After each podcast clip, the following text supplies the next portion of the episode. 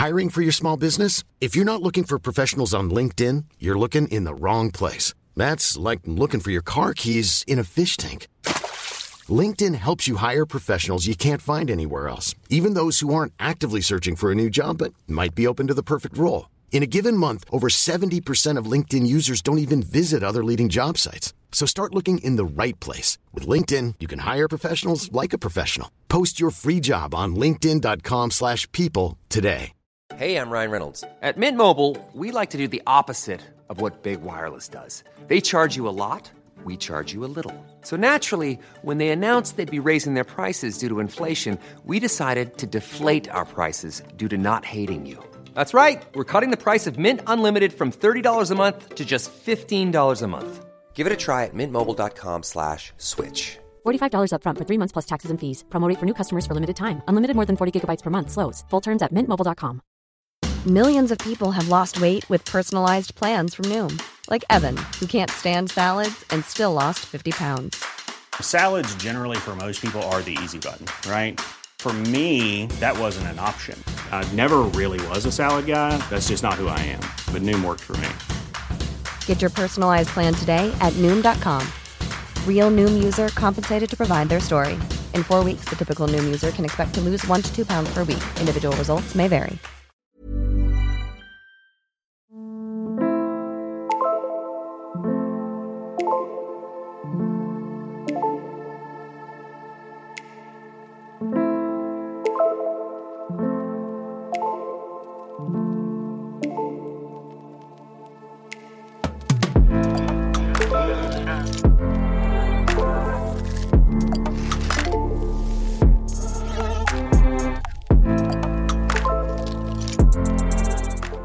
سلام. من عباس سیدینم و این اپیزود دوازده از پادکست پرس است. تو پادکست پرسه من هر بار از کنجکاویام، گشت و گذارام و پرسه هام لابلای کتاب ها میگم. اپیزود دوازده پادکست پرسه و بخش اول از پرونده یک هفته در لندن در اسفند 99 منتشر میشه. قبل از شروع بگم که موضوع این پرونده در مورد یک بیماریه و توصیفات مربوط به بیماری توش هست و احتمالا ممکنه برای بعضی ها خیلی مطبوع نباشه.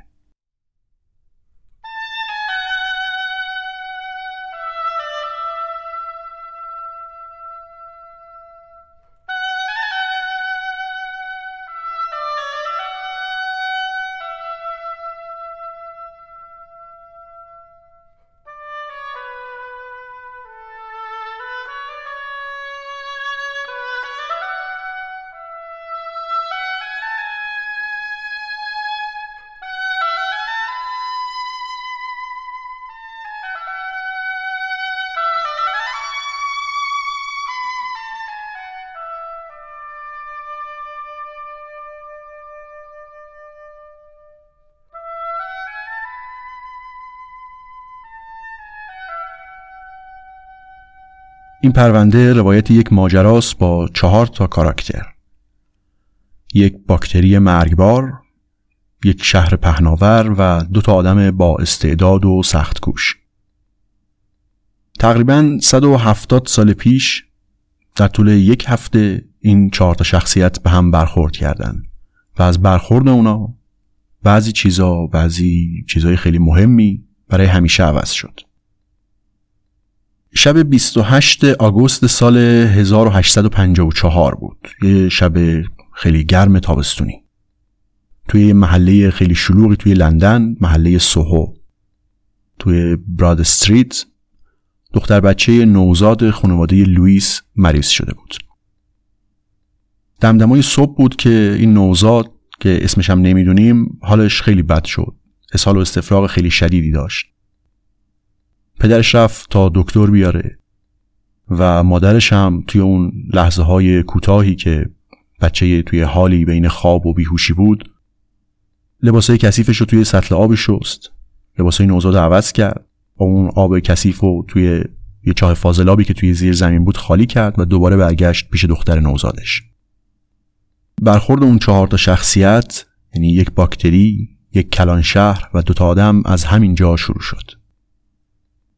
سعی من توی این پرونده اینه که داستان این برخورد رو طوری تعریف بکنم که جایگاه عوامل مختلف و سطوح مختلف موضوع روشن بشه از زندگی اون باکتری تا حیات یک کلان شهر بزرگ تا قلمرو ایده ها و افکار آدم ها و این وسط البته شجاعت و تراژدی و تلاش بی امان آدم ها. روز بعدش همسایه طبقه بالایی خانواده لوئیس هم مریض شد. یه خیاطی که ما به اسم مستر جی میشناسیمش. تهوع احتمالا اسپاسم های ازولانی دردهای شکمی شدید اسهال شدید خیلی خیلی شدید. هنوز 24 ساعت از شروع عوارض بیماری نگذشته. اما این آقای جی خیاط وزن خیلی قابل ملاحظه ای رو از دست داده. صورتش داره به تدریج کبود میشه. ضربان قلبش به سختی قابل تشخیصه. و تو همون حینی که نوزاد همسایهشون خانواده لوئیس داره با مرگ دست و پنجه نرم می‌کنه آقای جی میمیره. طی چند ساعت بعدش هم چند ده نفر دیگه از ساکنای محله سوهو شروع می‌کنن به مردن. دوباره توی لندن وبا شایع شده. از بیماری نوزاد خانواده لوئیس و اون آقای جی خیاط خیلی گزارش دقیقی موجود نیست. اما امروز و با سابقه بیشتر از 170 سال تحقیقات پزشکی می‌تونیم بگیم که چه اتفاقی براشون افتاده بود. چی شد که یه مرد سالم و سرزنده طی فقط یکی دو روز تبدیل شد به یه جنازه لاغر و نیمه کبود؟ وبا بیماریه که یک گونه باکتری ایجادش می‌کنه. یه باکتری به اسم ویبریو کالرای این باکتری وبا یه ارگانیسم تکسلولیه که رشته های دی ان ای داره. اما یه بخش مختلفی از سلول و هسته که تو سلول های هستهدارها یعنی گیاهان و جانوران و قارچ می‌بینیم نداره. اما به هر حال باکتری از ویروس کمی پیچیده تره ویروس عملا فقط یه رشته کد ژنتیکی سرگردونه. که بدون وارد شدن به بدن یک ارگانیسم میزبان نمی‌تونه تکثیر شه. اگه فقط از نظر تعداد در نظر بگیریم باکتریا موفق ترین گونه های حیاتی روی زمینن. مثلا روی یک سانتیمتر مربع از پوست بدن آدم احتمالا تا 100 هزار باکتری مجزا داره زندگی می‌کنه. یا یه سطل خاک از سطح زمین میلیاردها و میلیاردها باکتری توش هست. بعضی از متخصص ها اینجوری میگن که باکتریا با اینکه خیلی کوچیکن مثلا یک باکتری تقریبا یک میلیونیوم متره یا یک هزارم میلیمتر. اما با اینکه خیلی کوچیکن قلمرو باکتریا از نظر اندازه بایومس یا زیست توده احتمالا یکی از بزرگترین انواع حیات روی زمینه. فقط هم تعداد باکتریا نیست که انقدر شگفت انگیزه تنوعشون هم همینقدر عجیبه. تمام ارگانیسمای با سلولای هستهدار یعنی گیاهان و جانوران و قارچ ها با دو تا مکانیزم متابولیسمی زنده میمونن. حیات چند سلولی خیلی متنوع اما در زیر این تنوع فقط دو تا گزینه برای زنده موندن هست.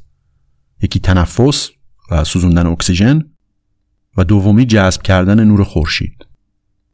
اما باکتریا در مقابل فرایندهای خیلی متنوعی برای زنده موندن و کسب انرژی در اختیار دارن. بدون فعالیت باکتریا ما اصلا هوایی برای تنفس کردن روی زمین نداشتیم. باکتریا تقریبا هر چیزی رو می‌تونن تجزیه بکنن.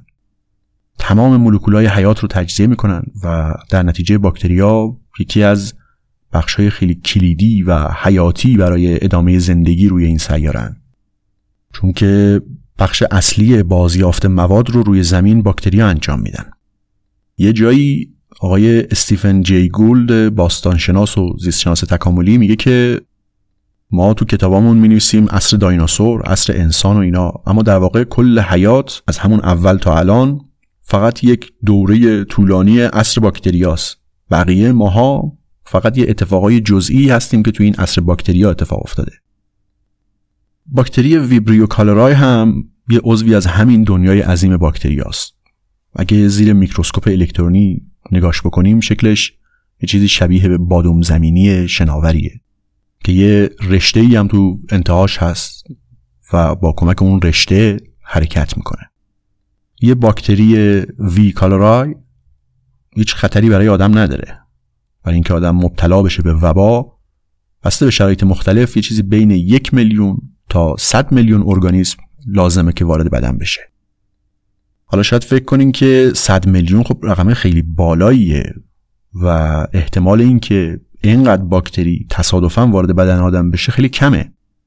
اما اینو در نظر بگیرید که یه لیوان آب برای اینکه با چشم غیر مسلح یه کمی کدر به نظر برسه باید توی هر میلی لیترش حدود ده میلیون باکتری باشه. یعنی یه لیوان آب میشه به راحتی تا 200 میلیون باکتری وبا داشته باشه اما اصلا به چشم مثلا کدر یا آلوده نیاد. این باکتری وبا وقتی هم می‌تونه بیماری ایجاد بکنه که وارد روده کوچیک بشه یعنی تماس دست یا تنفس کردن باعث بیماریش نمیشه. وقتی می‌رسه به روده کوچیک شروع می‌کنه با یک سرعت خیلی سرسام‌آوری به تکثیر کردن. اونقدری که کل دیواره های روده رو میپوشونه مثل یه لایه موکتی زخیم. همزمان یه ماده سمی هم به سلول های روده میفرسته و یکی از مکانیزم های متابولیسمی این سلول های روده رو به هم می‌زنه. چیزی که باعث میشه اون تعادل آب بدن به هم بخوره. با به هم خوردن این تعادل روده شروع می‌کنه نه فقط به دفع کردن آب بلکه آب رو از جاهای دیگه بدن هم وارد روده می‌کنه تا دفع بشه. اینطوری میشه که توی موارد شدید یه آدم ممکنه تا سی درصد از وزن بدنش رو فقط چند ساعت از دست بده. همراه این آبی که از بدن بیمار دفع میشه تعداد فوق العاده زیادی هم از این باکتری هست که خارج میشن و میرن تا این چرخه رو تکرار بکنن. یعنی خوردن تصادفی یک میلیون از این باکتری طی چند روز می‌تونه سه تا چهار تریلیون از اونها رو برگردونه به محیط. یعنی بدن بیمار عملا به یک کارخونه موقتی برای ساخت باکتری وبا تبدیل میشه. اگه این کارخونه یه چند روزی بیشتر دوام نداره مهم نیست. معمولا یه کارخونه موقتی دیگه ای یه فرد دیگه ای همون نزدیکی ها هست که دوباره بیمار بشه. تعیین دلیل مرگ آدمم در اثر وبا خیلی سخته. وابستگی بدن آدم به آب اونقدر عمیقه که با کمبود آب تقریبا تمام سیستمای اصلی بدن از کار میفتن به قول یه زیستشناسی میگه که هیچ جونوری واقعا به صورت کامل دنیای دریاها رو ترک نکرده. فرقی نداره که جونورهای مختلف تو کدوم بلندی سر کدوم کو یا وسط کدوم بیابون خشکی زندگی می‌کنن. موجودات همیشه یک بخشی از دریا رو با خودشون باید حمل بکنن. پس به معنای تکاملی اون چیزی که باکتری وبا بیشتر از همه می‌خواد یک محیطیه. که توی اون محیط مایعاتی که از بدن بیمار دفع میشه و داخلش چندین تریلیون باکتری وبا هست به یک شکلی وارد روده کوچیک نفر دیگه ای بشه. این یعنی آب آلوده باشه. راه انتقال وبا همینه. البته این که میگم باکتری وبا چنین محیطی رو می‌خواد خود باکتری که خبر نداره. این خواستن به معنای استعاری به کار می‌بریم. منظور اینه که توی چنین شرایطی بهتر به کار و زندگیش که همون تکثیر کردنش باشه می‌تونه برسه.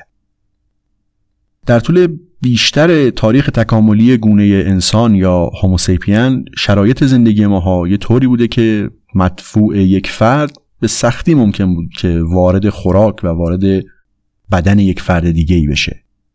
تراکم جمعیتی پایین بود و مثلا اگه یک انسان اولیه یا یک فردی از یک گروه شکارچی گردآورنده ای توی یه جایی مدفوع می‌کرد؟ حرکت و تغییر مکان انقدری بود که تا وقتی یک کس دیگه گذرش به اون نقطه بیفته اون مدفوع تجزیه شده و از بین رفته باشه. پس در طول بیشتر طول تاریخ این باکتری ویبریو کالرای تو همون نقطه شروعش یه جایی توی دلتای رود گنگ باقی موند و از پلانکتون ها تغذیه می‌کرد. البته تماس با فرد آلوده می‌تونه به واسطه آلوده بودن دست باعث بیماری بشه. اما این نوع انتقال در مقایسه با انتقال از طریق آب آلوده اونقدر محتمل نیست. پس طی چندین هزاره دو تا عامل مانع از شیوع وبا شده بود. اول اینکه آدما میل ندارن که آگاهانه فضولات انسانهای دیگر رو مصرف بکنن و دوم اینکه تو مواردی هم که این موضوع تصادفا اتفاق میافتاد تراکم آدما اینقدری کم بود که فورا دوباره تکرار نشه و این چرخه سریعا میشکست. یعنی به حدی نمی‌رسید که مثل آنفلانزا یا آبله فراگیر بشه. این شرایط اما به تدریج تغییر کرد و آدما شروع کردن به زندگی توی شهرها. تراکم بالا رفت. در حدی که اصلا در تاریخ قبل از اون سابقه نداشت. یهو می‌بینیم که پنجاه نفر توی یه آپارتمان چهار طبقه شهری دارن زندگی می‌کنن. و خونه های با این تراکم سفت کنار هم چیده شدن. شهرها پر شد از فضولات انسانی و از طرف دیگه حالا که یه شبکه جهانی از تجارت و کشتیرانی هم همه را به هم وصل کرده بودن انگار یک شبکه گسترده‌ای برای انتقال و جابجایی باکتری ها ایجاد شده بود. حالا دیگه مثلا شرایط بهداشتی توی دهلی مستقیما می‌تونست توی جایی مثل لندن یا پاریس هم اثر بذاره. دیگه فقط آدما نبودن که یک پارچه شده بودن. رودهای کوچیکشون هم به هم وصل شده بود انگار. نکته تراژیک وبا اینه که درمانش هم خیلی روش منطقی و ساده و خیلی لوتکی داره. بیمار وبایی که آب و الکترولیتا رو از طریق سرم یا از طریق خوردن دریافت می‌کنه به راحتی می‌تونه از مرگ نجات پیدا بکنه. انقدر این روش مطمئنه که توی تحقیقات مختلفی که دارن می‌خوان اثرات وبا رو بررسی بکنن چون می‌دونن که درمان چطور اتفاق میفته می‌تونن داوطلبا رو آمدانه به وبا مبتلا بکنن. و وبا عملا فقط به یه دوره خفیف اسهال تبدیل میشه. حالا شاید فکر کنیم که این درمان با آب به ذهن دکترها رسیده باشه از قدیم یا زمانی که داستان ما داره اتفاق میفته. به نظر بدیهی می‌رسه که وقتی بیمار داره این همه آب از دست میده خب بهش آب بدیم تا جبران بشه. اگه دنبال درمان وبا باشیم به نظر خیلی منطقی می‌رسه. بعضی از دکترای بریتانیایی هم به این راه حل رسیده بودن. مثلا یک دکتری به اسم تاماس لاتا سال 1832 اومد آب نمک رقیق رو توی رگ بیمارا تزریق می‌کرد. اما خیلی جواب نگرفت. چون که حجم آبی که مثلا امروز به بیمارای مبتلا به وبا میدیم خیلی بالاست. همزمان به صورت فشرده چندین لیتر آب و مقادیری از الکترولیت ها رو با سرم وارد بدن بیمار می‌کنیم. علیرغم همه پیشرفت های تکنولوژیک عصر صنعتی شدن پزشکی اون دوره خیلی درخششی نداشت. وقتی به نشریه ها و ژورنال های اون زمان نگاه می‌کنیم می‌بینیم که انواع مختلف و متنوعی از درمان برای وبا پیشنهاد میدن. همه هم نظر میدن. جراح پرستار داروساز مسئولین سلامت عمومی شیمیدانه ها همه. این دوره دوره‌ای که داستان ما داره اتفاق میفته برای پزشکی هم یک دوره انتقاله. از یه طرف دوره‌ایه که ارتباطات صنعتی و مدرن شده یعنی روزنامه ها و نشریات به شکل گسترده‌ای وجود دارن.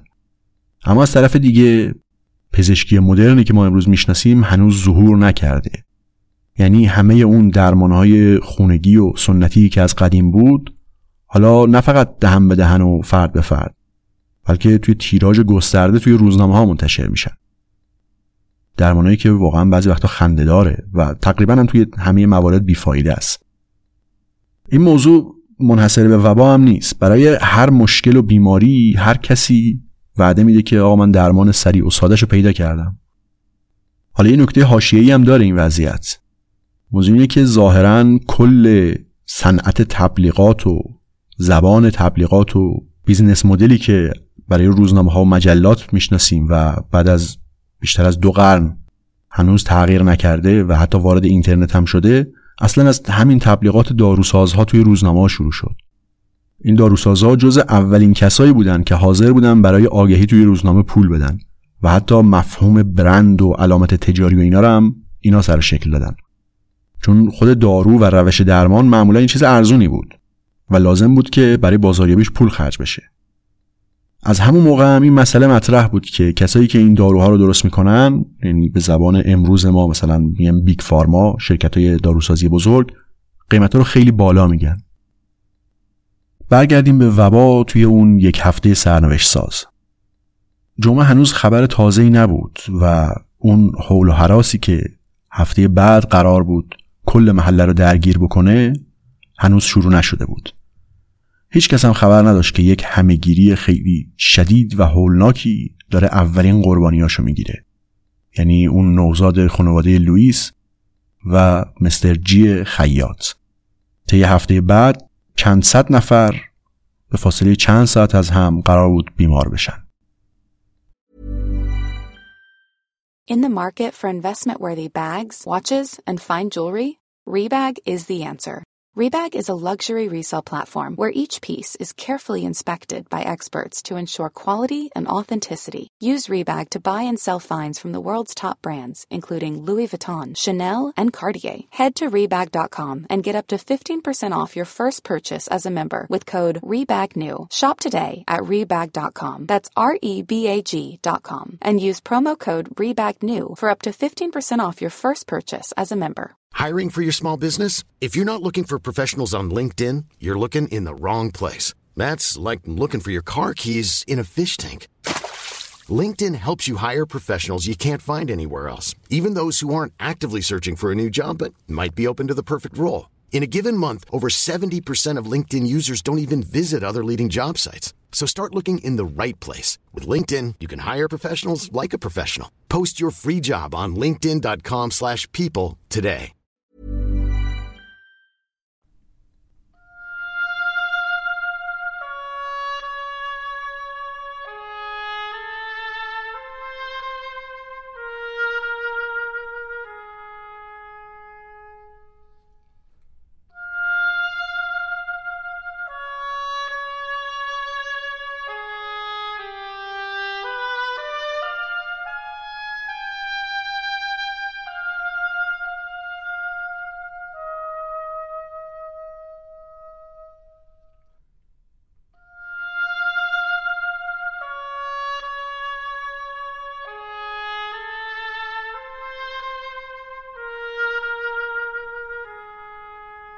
روز شنبه یکی از کسایی که خیلی زود متوجه شد وضعیت عادی نیست کشیش محل بود.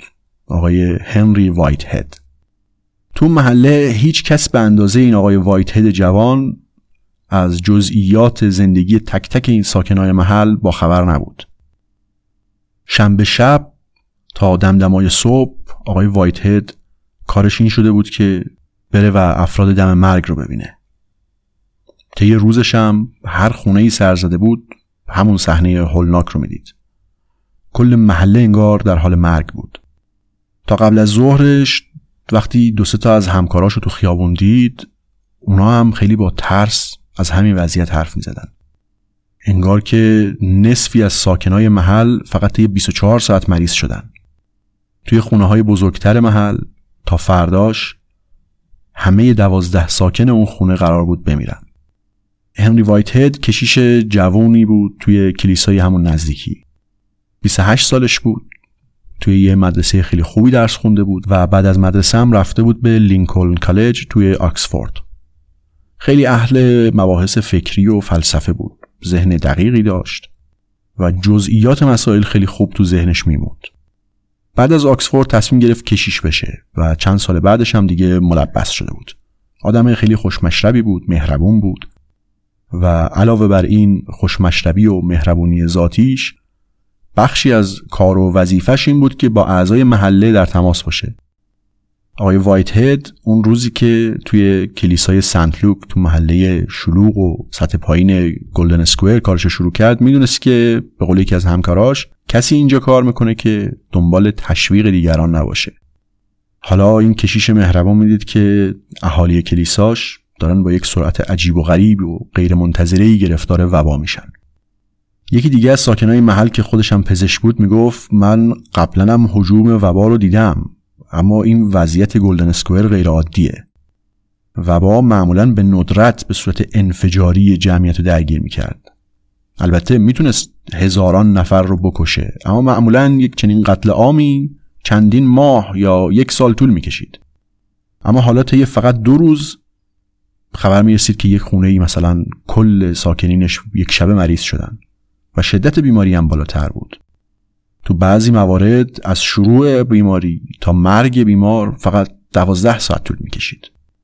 همین دکتر هم شنبه شب وقتی رفت به خونه خانواده لوئیس که نوزادشون رو ویزیت بکنه دید که دختر بچه نوزاد یک کمی قبل از نیمه شب اونم مرده. اینطور به نظر وایت هد می رسید که شرایط بهداشتی خونه ها برخلاف فکری که رایج بود هیچ ربطی به بیمار شدن یا نشدن ساکنان اون خونه نداشت. دلیل اینم که خیلی زود متوجه این موضوع شد این بود که محیط اونجا و ساکناش رو با جزئیات میشناخت. چه خونه هایی که یه مدتی قبل به خاطر نظافت و تمیزیشون تشویق شده بودن و چه کسیفترین خونه های محل هیچ کدوم انگار از وبا مسون نبودن. این موضوع نظافت خونه ها رو هم باید باید دقت بیشتری نگاه بکنیم تا بدونیم که چرا برای وایت هید مهم شده بود. لندن اون موقع یعنی درست وسط قرن 19 هم چه شرایطی داشت؟ شهر لندن دو نیم میلیون نفر جمعیت داشت. دو نیم میلیون نفر تو یک محدوده به شعاع تقریبا سی مایل. شاید این رقم امروز به چشم ما خیلی بالا نیاد. دلیلش هم اینه که ما به مفهوم کلان شهر دیگه عادت کردیم. اما اون موقع اصلا اینجوری نبود و البته بیشتر تکنیک ها و تکنولوژی های مدیریت چنین جمعیتی که امروز برای ما واقعا بدیهی به نظر می‌رسه اصلا وجود نداشت. سیستم جمعآوری و بازیافت زباله مثلا. سیستم درمان عمومی شبکه فاضلاب هیچ کدوم از اینا اصلا ابداع نشده بود. در طول تاریخ رشد شهرها همیشه یک سقفی داشت. یه شهر تا یک جایی می‌تونست رشد بکنه که زمینهای اطرافش می‌تونست منابع غذایی ساکنای اون شهر رو تأمین بکنه. بعد از اون دیگه شهر عملا امکان رشد نداشت. این سقف رشد مدتهای طولانی سر جاش بود تا یک تحول جدیدی اتفاق افتاد. در نقاط مختلفی از جهان مردم شروع کردن به استفاده از فضولات انسانی به عنوان کود. این دو تا مسئله مختلف و متضاد رو به یک نوعی حل می کرد از یه طرف لازم بود که این جمعیت متراکم شهری به یک نوعی از شر حجم خیلی زیاد فضولات انسانی و حیوانی که توی محل زندگیش تولید میشه خلاص بشه. از طرف دیگه هم لازم بود که تولید غذا بالاتر بره. خب حالا کود انسانی می‌تونست با غنیتر کردن خاک اون سقف تولید محصول رو که عملا جمعیت قابل زیست یک شهر رو محدود می‌کرد بالاتر ببره. این ابداع البته قدیمیتر از داستان ماست و توی نقاط مختلفی از دنیا هم اتفاق افتاده و فقط مخصوص اروپا یا انگلیس هم نیست. اما توی قرن 19 تغییرات توی لندن خیلی سریع بود. اینقدری که جمعیت شهر طی فقط 50 سال سه برابر شده بود. یک بخشی از ساکنین شهر عملا کارشون اجرای این برنامه بود اینکه شهر رو از فضولات و همینطور زباله ها خلاص بکنن. این افراد به گروه های مختلفی هم تقسیم می شدن هر کدومشون یک نقش و وظیفه مشخصی داشتن. از زبالگردها تا کسایی که چاهای فاضلاب رو تخلیه می‌کردن و غیره. مجموع اینا یه چیزی حدوهوش 100 هزار نفر می شدن.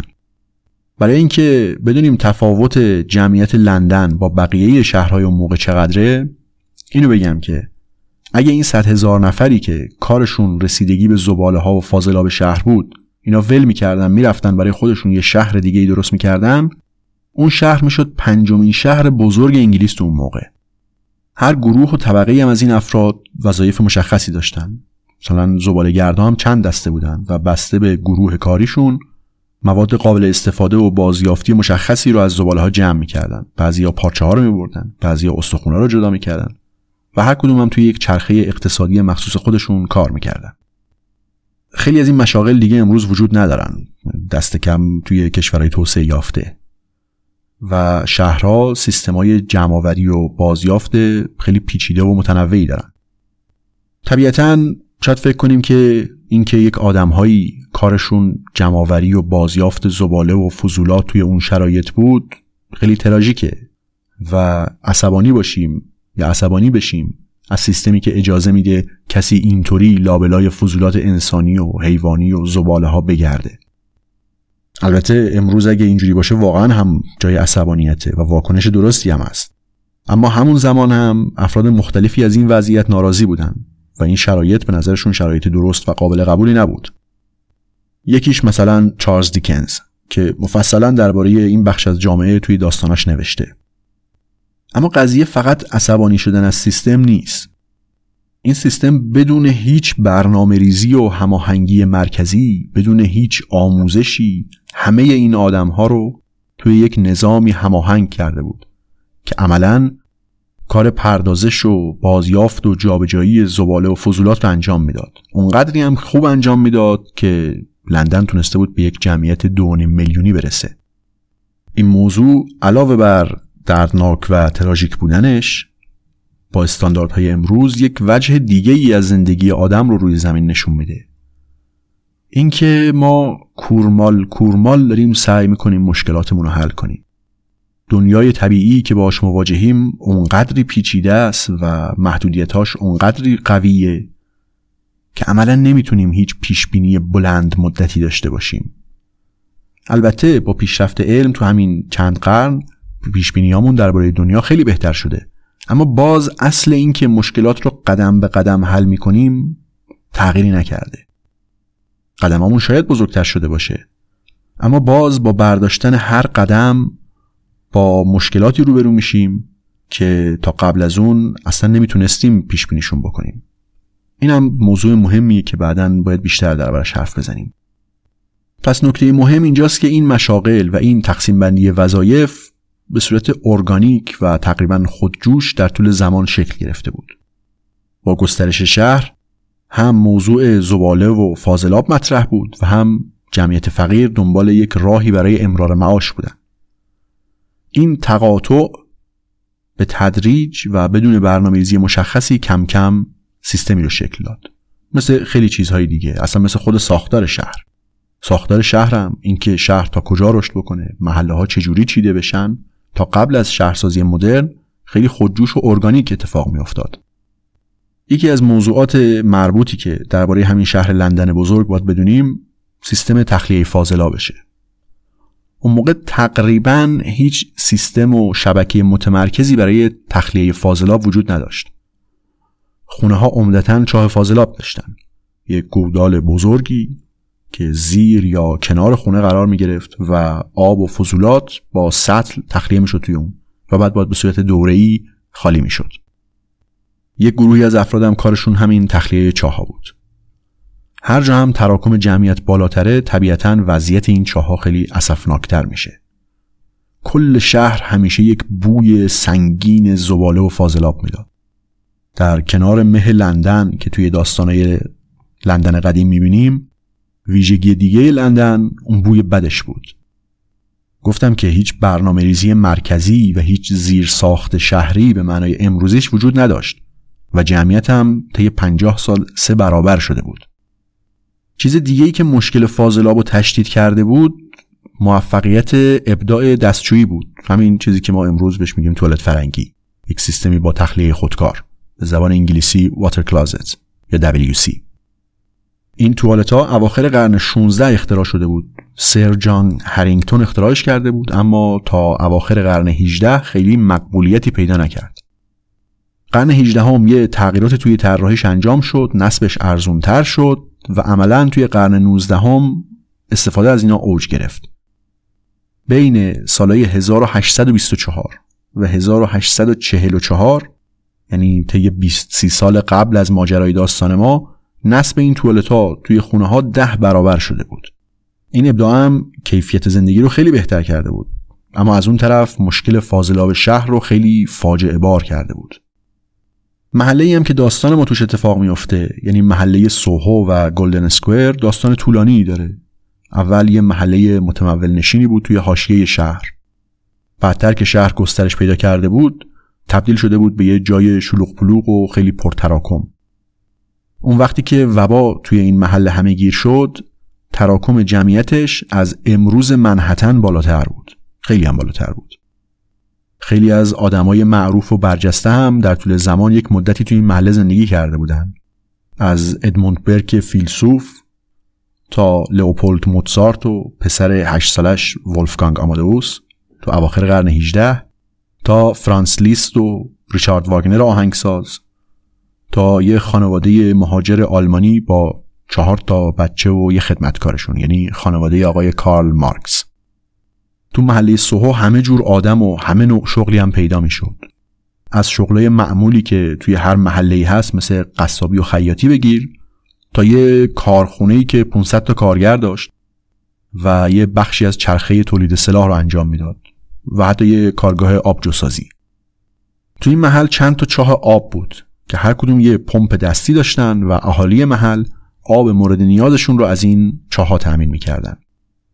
از بین این چاه ها یکی از بقیه خیلی محبوب تر بود. چایی که توی همون خیابون براد استریت بود. همون جایی که توی اون یک هفته داستان ما وبا شایع می‌شد. آب هیچ کدوم از چاه های دیگه به اندازه چاه براد استریت زلال و شیرین نبود. اونقدری که آدما از جاهای دیگه می اومدن و از این چاه آب می بردن برای خونشون یا حتی اون دوتا برادری که کارخونه سلاحسازی و توی اون نزدیکی اون محل داشتن هر از گاهی یه مقدار از آب این چاه ور می و می بردن برای مادرشون که خارج از شهر بود. مادرشون قبلا ساکن این محل بود و به آب این چاه خیلی علاقه داشت و اینا هر وقت می‌خواستن برن ببیننش یه مقداری آب از چاه براد استریت بر می می بردن برای مامانشون. همین پمپ دستی چاه براد استریت یک شبکه ای از قهوه خونه ها و پاب ها یا می‌خونه ها هم که اون حوالی بودن تغذیه می‌کرد. و همه جا برای نوشیدنی درست کردن و رقیق کردن نوشیدنی هاشون از آب این چاه استفاده می‌کردن. امروز و بعد از اون همهگیری وبا ما خیلی چیزا درباره عادات آب نوشیدن اهالی اون محل می‌دونیم. مثلا می‌دونیم که اون کارگرایی که توی اون کارخونه سلاح سازی کار می‌کردن از چاه این آب نمیخوردن. چون کارخونه چاه اختصاصی خودشو داشت. یا اینکه می‌دونیم کارگرای کارگاه آبجوسازی هم که خیلی نزدیک بود به این چاه اونا هم از آب این چاه نمیخوردن. چون اصلا کلا آب نمیخوردن. از محصول کار خودشون یه جیره آبجو داشتن و همون برای رفع تشنگیشون در طول روز کافی بود.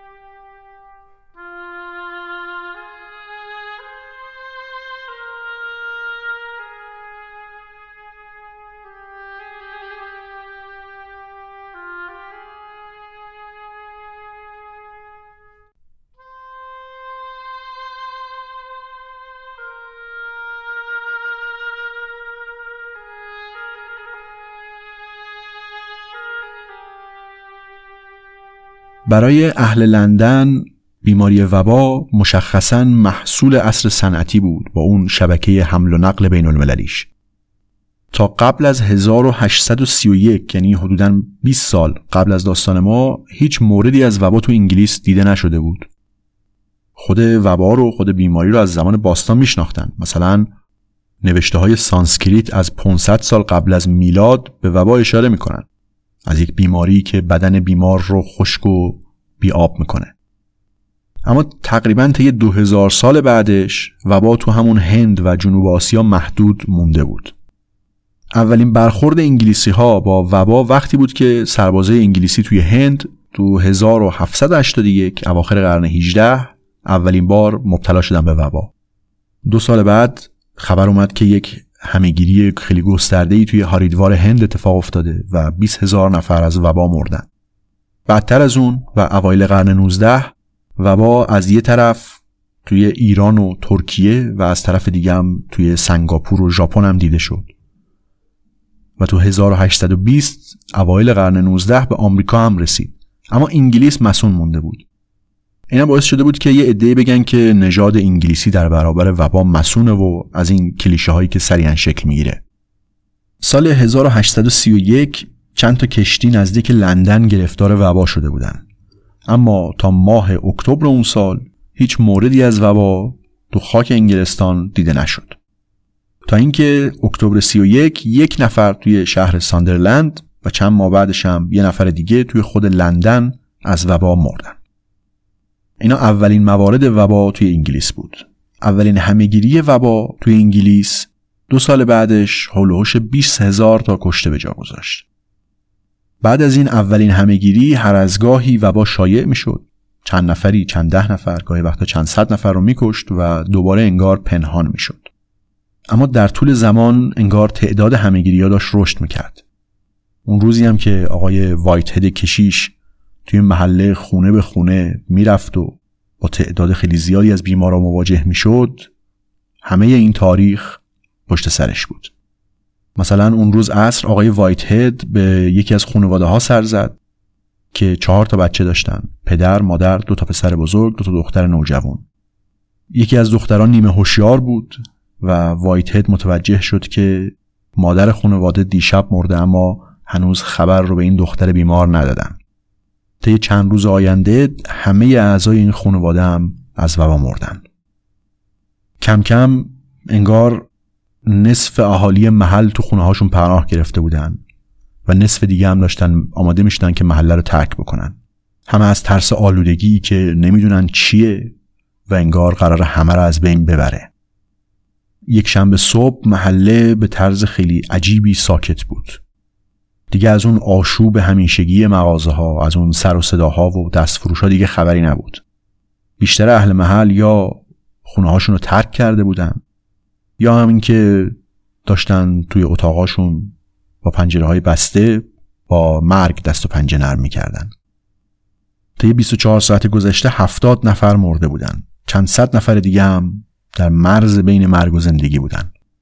اون چیزی که تو محل خیلی به چشم می اومد دکترا و کشیشایی بودن که از یه خونه به یه خونه دیگه می‌رفتن. همه شهر منتظر بود ببینه که آیا بیماری از گلدن اسکوئر به جاهای دیگه هم سرایت می‌کنه یا نه. خارج از شهر هم یه خانم مسن و خدمتکارش از وبا مردن. این خانم هم سالها ساکن همین محله سوهو و گلدن اسکوئر بود. و هنوزم پسراش توی گلدن اسکوئر گفتم که یه کارخونه اسلحه سازی داشتن. یکی دو روز قبلتر پسرها اومده بودن به دیدن مادرشون و طبق عادت همیشگی که داشتن براش یه مقداری از آب اون چاه براد استریت آورده بودن. چیزی که برای همه عجیب بود این بود که معمولا چند ماه طول می‌کشید تا وبا این تعداد قربانی بگیره. این نوعی از بیماری که توی براد استریت شروع شده بود ظاهرا خیلی کشنده تر از قبل بود. اینم موضوعی که باید بهش توجه بکنیم. اینکه آب آشامیدنی توی مناطق پرتراکم شهری به باکتری ویبریو کالرای آلوده بشه فقط تعداد باکتری های فعال رو گسترش نمیده بلکه می‌تونه کشندگی بیماری رو هم بیشتر کنه. حالا چطوری؟ این یه اصل تکاملیه که مدت هاست توی میکروبای باکتریزا دیده شده. باکتری ها و ویروس ها در مقایسه با انسان سرعت تکامل خیلی بالاتری دارن. به چند دلیل. اول اینکه چرخه زندگیشون خیلی سریعتره. یه دونه باکتری می‌تونه فقط طی چند ساعت یک میلیون باکتری دیگه تولید کنه. و هر نسل تازه‌ای که میاد با خودش امکان و احتمال جهش و تغییر ژنتیکی هم داره. جهش های ژنتیکی توی انسان خیلی خیلی کندتر اتفاق میفته درست به همین دلیل اختلاف سرعت تکثیر و تولید مثل. ابزار دیگه ای که باکتری در اختیار داره که باز کمکش می‌کنه توی تطابق با محیط اینه که ژنها و تیکه های دی این ای می‌تونن نه فقط از طریق تکثیر خطی بلکه به صورت افقی هم می‌تونن جابجا بشن. یعنی یه تیکه از دی ای می‌تونه جدا بشه بره وارد یک باکتری دیگه ای بشه و یک جزئی از اون بشه. اینم باز باعث میشه که سرعت تغییر و تکامل و تحول باکتری بالاتر بره. اونقدری که زیستشناس تکاملی لین مارگولیس میگه تمام باکتری های دنیا انگار همه به یک حوزه ژنی گسترده و در نتیجه این به مکانیزم های تطابقی کل فرمانرو باکتری ها دسترسی دارن. سرعت ترکیب و باز ترکیب و جهش خیلی بالاتره. برای یه موجودی با ساختار سلولی هستهدار یعنی همه گیاهان و جانوران و قارچ ممکنه یک میلیون سال طول بکشه تا با یک تغییری تطابق پیدا بکنن. اما این تطابق برای باکتری فقط می‌تونه طی چند سال انجام بشه. حالا باکتری با یه معادله هزینه فایده روبروه. یا می‌تونه سریعتر خودش رو تکثیر بکنه یا کندتر. هرچه سریعتر تکثیر بشه خب میزبانش رو زودتر می‌کشه. هرچی کندتر تکثیر بکنه زمان بیشتری برای تکثیر داره. اما با سرعت پایین تر اما وقتی باکتری توی یک محیطی قرار می‌گیره که با مرگ یک میزبان میزبانهای دیگه سریعا در دسترس هستن این معادله هزینه فایده به هم می‌خوره. و استراتژی اون وقت میشه که هرچه سریعتر بهتر. این یعنی بیماری می‌تونه مدام کشنده تر بشه. البته بازم باید بگم که خود باکتری از این تحلیل هزینه فایده خبر نداره. اگه دو نوع مشابه باکتری باشن که یکی خیلی سریعتر تکثیر می‌کنه و یکی کنتر اون نسخه ای که سریعتر تکثیر میشه سریعا توی جمعیت باکتریا غلبه پیدا می‌کنه. اما اگه همون دو نوع باکتری تند و کند توی یه محیطی باشن که سرعت انتقال از یک فرد به فرد دیگه کم باشه اون نسخه ای که سریعتر تکثیر می‌کنه زودتر میزبانشو می‌کشه و چون میزبان بعدی فورا در دسترس نیست چرخه تکثیر شکسته میشه. و عملا اون یکی که کندتر تکثیر میشه شانس بیشتری برای انتقال داره. چون میزبانش مدت زمان طولانی تری زنده است. و در نتیجه بعد از یه مدت اون نسخه کندتر توی جمعیت باکتری ها غلبه پیدا می‌کنه.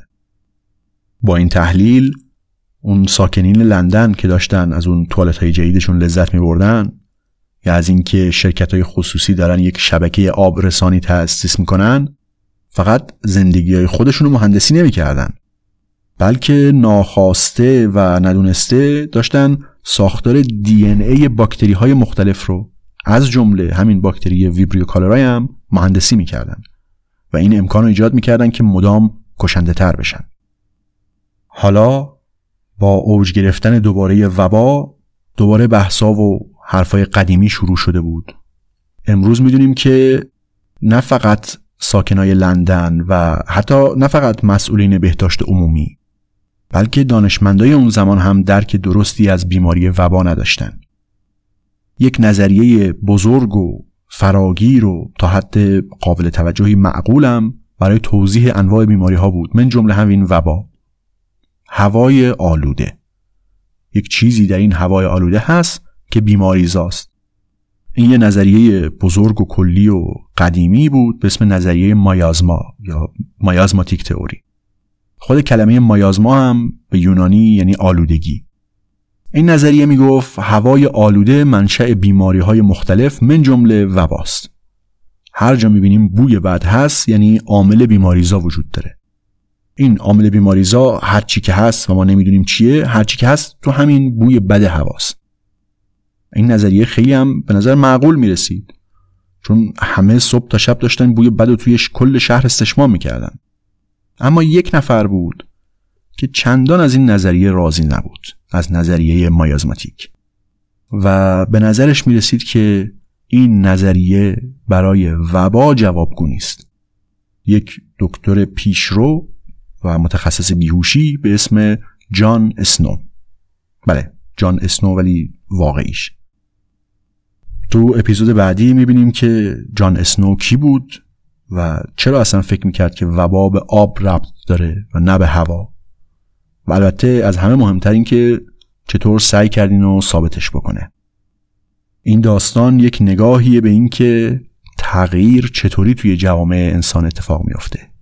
یک نگاهی به اون روند پرتلاطم و پرآشوب و بینظمی که طی اون به تدریج ایده ها و فکرهای غلط کنار زده میشن و ایده ها و فکرهای بهتری جای اونا رو می‌گیرن.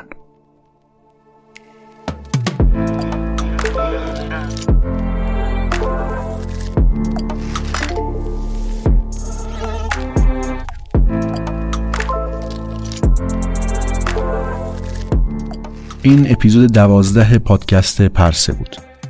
ممنون از همه شما که پرسه رو میشنوید. و همینطور ممنون از دالیان کشانی که پوسترای این پرونده رو طراحی کرد. پادکست پرسه رو می‌تونید روی اینستاگرام at پرسه پادکست و همینطور روی توییتر at پرسه پی دنبال بکنید. ایمیل پادکست هم هست info at